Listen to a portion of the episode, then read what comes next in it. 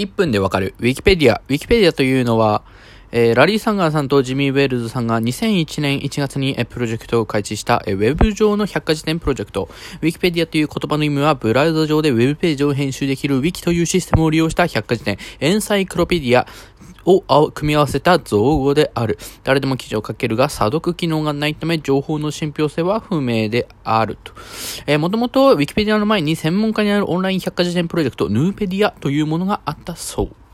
えー、現在記事の数は全ての言語を合わせて2500万以上ある。そして日本語に対応している記事は125万以上。全ての国に国で考えてもなかなか多い記事の数である。えー、しかし、えー、記事の数は多いものの、先ほども言った通り、査読機能がないため、公式にはこう書かれている。コンテンツとして提供するすべての文章、画像、音声情報についての内容を、合法性、正確性、安全性等あらゆる点において保証しませんとされている。ということで、今回はここまで。バイバイ。